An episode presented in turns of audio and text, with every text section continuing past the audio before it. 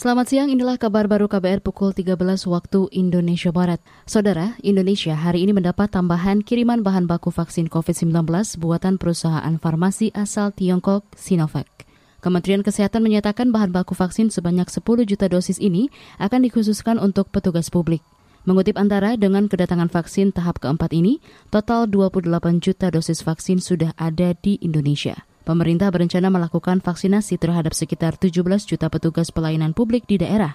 Juru bicara vaksin COVID-19 dari Kementerian Kesehatan Siti Nadia Tarmizi mengatakan, vaksinasi untuk petugas publik ini merupakan tahap kedua setelah vaksinasi bagi 1,5 juta tenaga kesehatan dirampungkan. Ia mengatakan hingga saat ini sudah lebih dari 500 ribu tenaga kesehatan divaksinasi COVID-19. Kita ke Jawa Timur. Satuan Tugas Penanganan COVID-19 Kabupaten Banyuwangi memperketat pelaksanaan protokol kesehatan di sejumlah pasar. Pengetatan dilakukan seiring terus bertambahnya kasus COVID-19 di Kabupaten Ujung Timur Pulau Jawa ini. Wakil Ketua Satgas Penanganan COVID-19 Banyuwangi, Arman Asmara Syarifuddin, memastikan bakal langsung menindak warga yang tidak taat protokol saat beraktivitas di pasar. Penegakannya sendiri sudah ada. Yang pasti untuk penegakan ini kita harapkan ada penegakan yang lebih hard ya maksudnya penegakan dengan berupa sanksi. Sanksi. nanti sanksi. berarti piring ya tindak pidana ringan. Sanksi yang dikedepankan karena ini adalah merupakan penegakan perda peraturan daerah dan peraturan bupati yang dikedepankan untuk memberikan sanksi PPNS yaitu Satpol PP Wakil Ketua Satgas Penanganan COVID-19 Banyuwangi Arman Asmara Syarifuddin menyebut pengetatan protokol kesehatan itu dilakukan sejak tanggal 1 hingga 8 Februari 2021. Sementara itu hingga awal Februari ini, 4.800-an orang terkonfirmasi positif COVID-19 dan jumlah kematian hampir mencapai 500 orang. Sejumlah pemimpin dunia mengecam kudeta militer di Myanmar. Informasi selengkapnya disampaikan jurnalis VOA Eva Masrieva.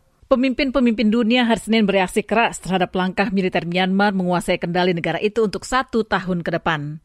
Menteri Luar Negeri Amerika Anthony Blinken menyampaikan keprihatinan mendalam dan menyerukan militer Myanmar untuk membatalkan tindakan mereka segera. Hal senada juga disampaikan juru bicara Gedung Putih Jen Psaki minggu malam yang menegaskan dukungan kuat pada institusi demokrasi di Myanmar dan menyerukan militer dan seluruh pihak untuk menghormati norma-norma demokrasi dan aturan hukum serta membebaskan semua orang yang ditahan hari ini.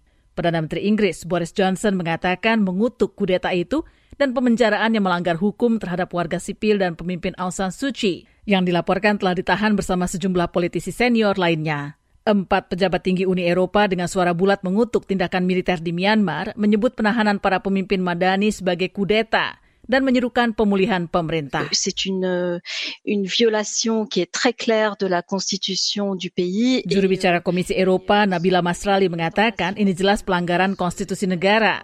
Upaya militer untuk membatalkan tidak menerima keinginan rakyat Myanmar dan keterikatan rakyat pada demokrasi merupakan suatu hal yang kami sesalkan. Seva Masreva, VOA, Washington. Demikian kabar baru KBR, saya Naomi Liandra.